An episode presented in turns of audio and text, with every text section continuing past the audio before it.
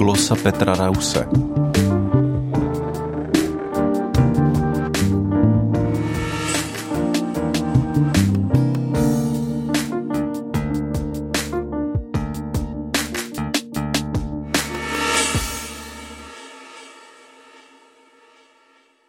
Na světě žijí lidé bohatí a lidé chudí. Bohatství světa není rozděleno rovnoměrně. Mnohým to vadí, pokládají to za nespravedlivé. Zdá se jim, že lidé by měli mít všichni stejně, protože si jsou všichni rovní a všichni mají vlastně stejné potřeby. Na těch potřebách prý záleží nejvíc. Nikdo by neměl strádat. Nejen umírat hladem, ale ani cítit se méně ceným jen proto, že si nemůže dovolit to, co někdo druhý. Až budou mít všichni stejně, nastane na zemi ráj. Na síle tohoto přesvědčení nemění nic ani historická zkušenost lidstva.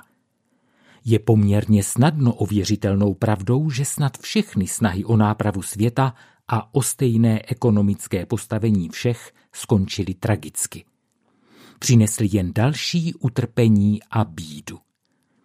Bylo přitom úplně jedno, z jakého politického směru tyto snahy přicházely, jestli přinášely spásu zprava či zleva. Konce byly vždycky stejné. Proč tomu tak bylo?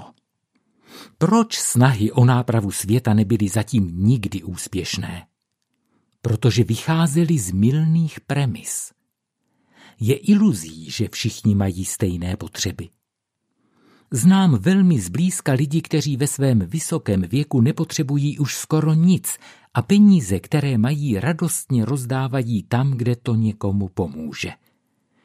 Naopak znám nemálo lidí bohatých, kteří nikdy neměli dost, protože ani jejich enormně vysoké příjmy nikdy nestačily na všechny hlouposti, které si stihli navymýšlet. V principu ale nejde o věk. Potkal jsem to i naopak, staré skrblíky a mladé mecenáše potřebných. Co nám k tomu řekne Bible? Nejdřív připomenu starozákonní text.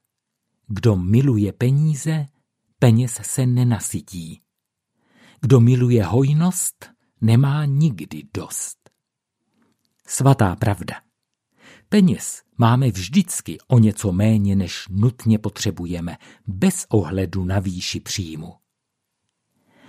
Klíčová je přitom ta láska, milování peněz či majetku. A je úplně jedno, jestli je vlastním motivem takové lásky sebeprezentace, totiž možnost pomocí svého majetku prokazovat, že mám větší hodnotu než ostatní, nebo strach z nezajištěnosti. Obojí nakonec vede k pocitům prázdnoty a poznání marnosti. Bible nás nevede ke snahám o nápravu světa. Takové pokusy jsou vesměs utopické a bez šance na úspěch. Jak jsem už připomněl, v minulosti vedly ke katastrofám. Biblická rada je jiná. Dopomozte nuznému a sirotkovi k právu. Poníženému a chudému zjednejte spravedlnost. Pomozte vyváznout nuznému ubožáku. Svévolným ho vytrhněte z rukou. Písmo neřeší, jak odstranit chudobu z tohoto světa, ale jak jednat s chudými lidmi. Ba říká vlastně, že chudoba některých má být motivem k práci jiných, když napomíná zloděje, kdo kradl, ať už nekrade – ale ať raději přiloží ruce k pořádné práci, aby se měl o co rozdělit s potřebnými. Důvodem k poctivé práci tu není touha po majetku, ba ani touha po vlastním zajištění a zabezpečení.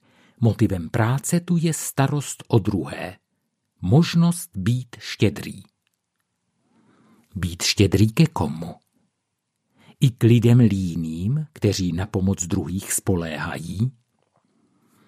Když Kristus mluvil o dávání, říkal, kdo tě prosí, tomu dej.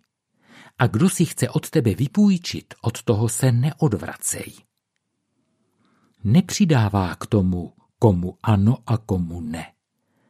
Jde ale o princip, o model. Nikoho nemáme ze své štědrosti vylučovat předem.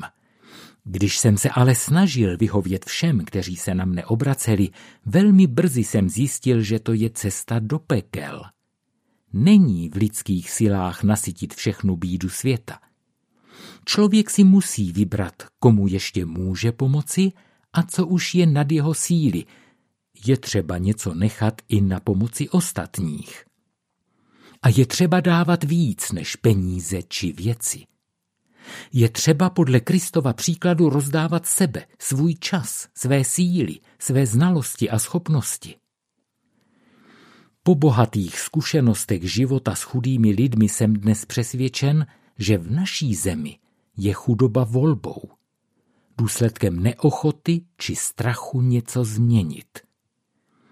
Velmi často ale taková volba vyrůstá z bezradnosti. K pomoci někdy stačí jen málo.